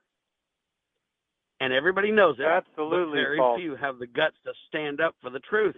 And Bethany's willing to, and Riley's willing to. You and I are willing to. Just imagine if there was enough of us. That is the solution, people.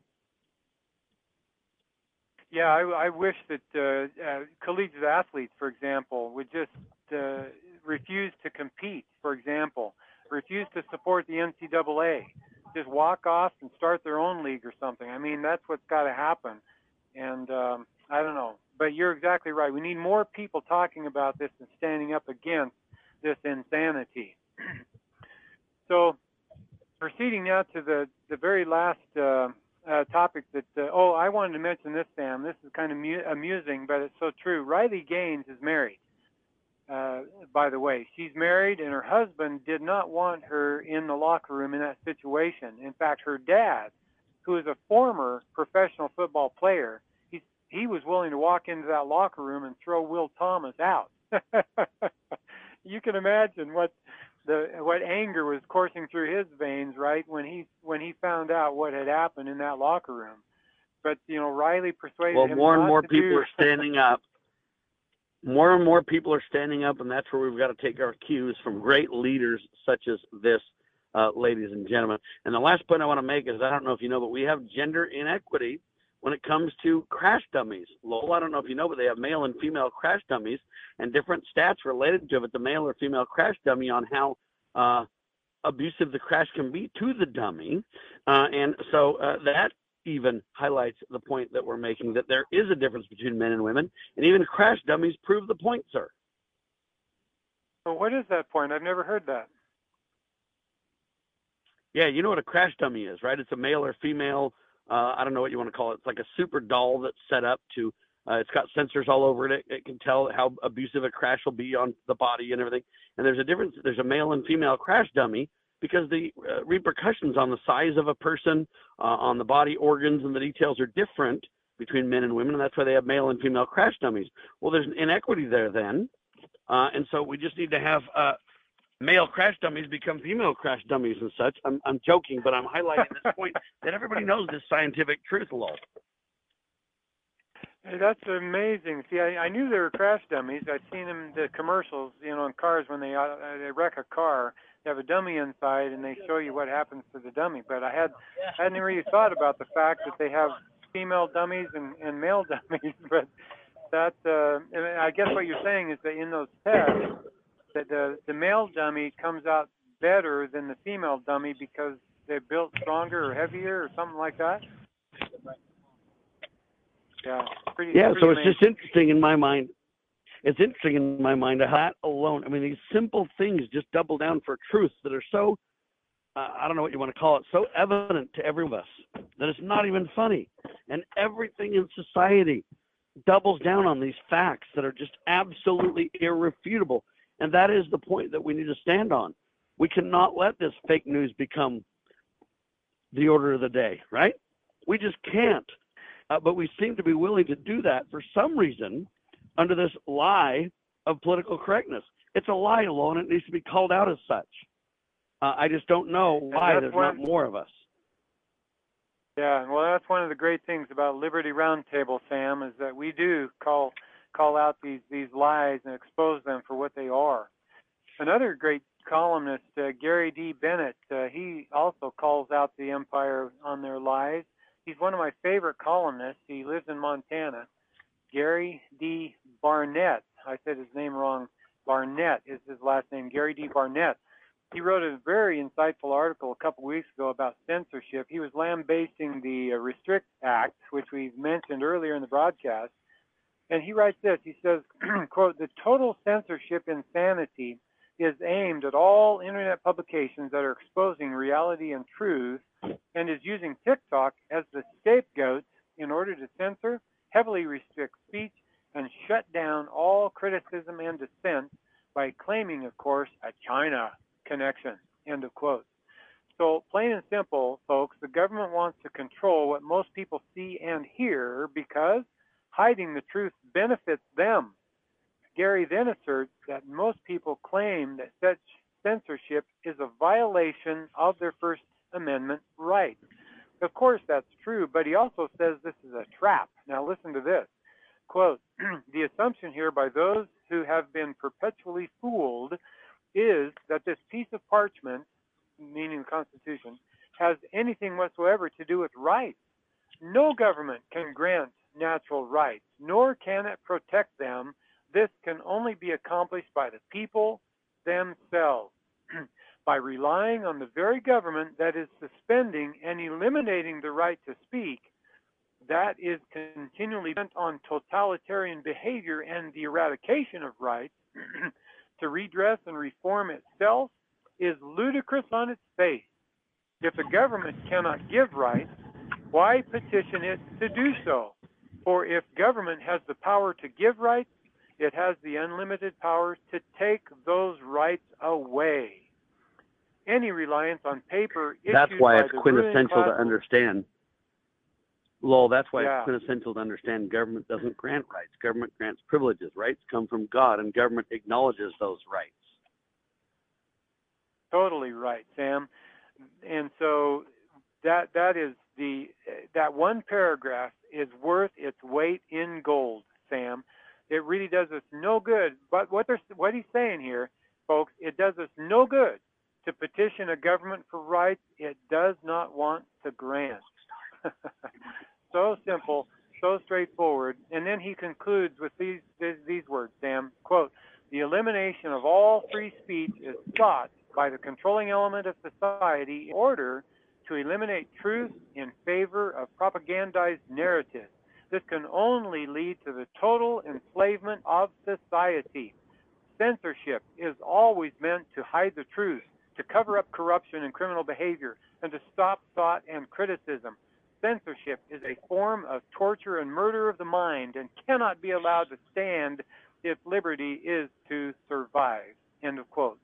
Sam, we must be able to speak freely. We got to stand up for the rights of others to speak freely if liberty is going to survive. Sam? Amen to that. And my response to that is not on my watch, Lowell. The destruction of these uh, sacred principles will not uh, be allowed on my watch. We will stand up for what matters. We will make a difference in our own way, individually, as families, uh, as society, as Americans. We will stand together and stop this. And, you know, we win in the end. That's the, the, the point to remember is that, you know what? God is the author of our rights, of our liberties, and we win in the end. The key is to turn to Him, Lowell. Amen to that, brother. We have to to return to God. We got to repent. If we'll do that, then He will bless us. He will heal our land. We have that promise uh, from the Bible, Second Chronicles seven fourteen, and uh, it's up to you and me and and all the, of our listeners, Sam. Let's make it happen. Let's repent. Let's call upon our God, and let's let's let Him heal our land. Sam. Lowell, great work, my friend. LovingLiberty.net, his website, LovingLiberty.net. Great stuff. Ladies and gentlemen, thanks so much for being alongside Ride. Hopefully it was educational and entertaining. LibertyRoundtable.com, LovingLiberty.net is our website. And remember this, folks, CampaignForLiberty.org.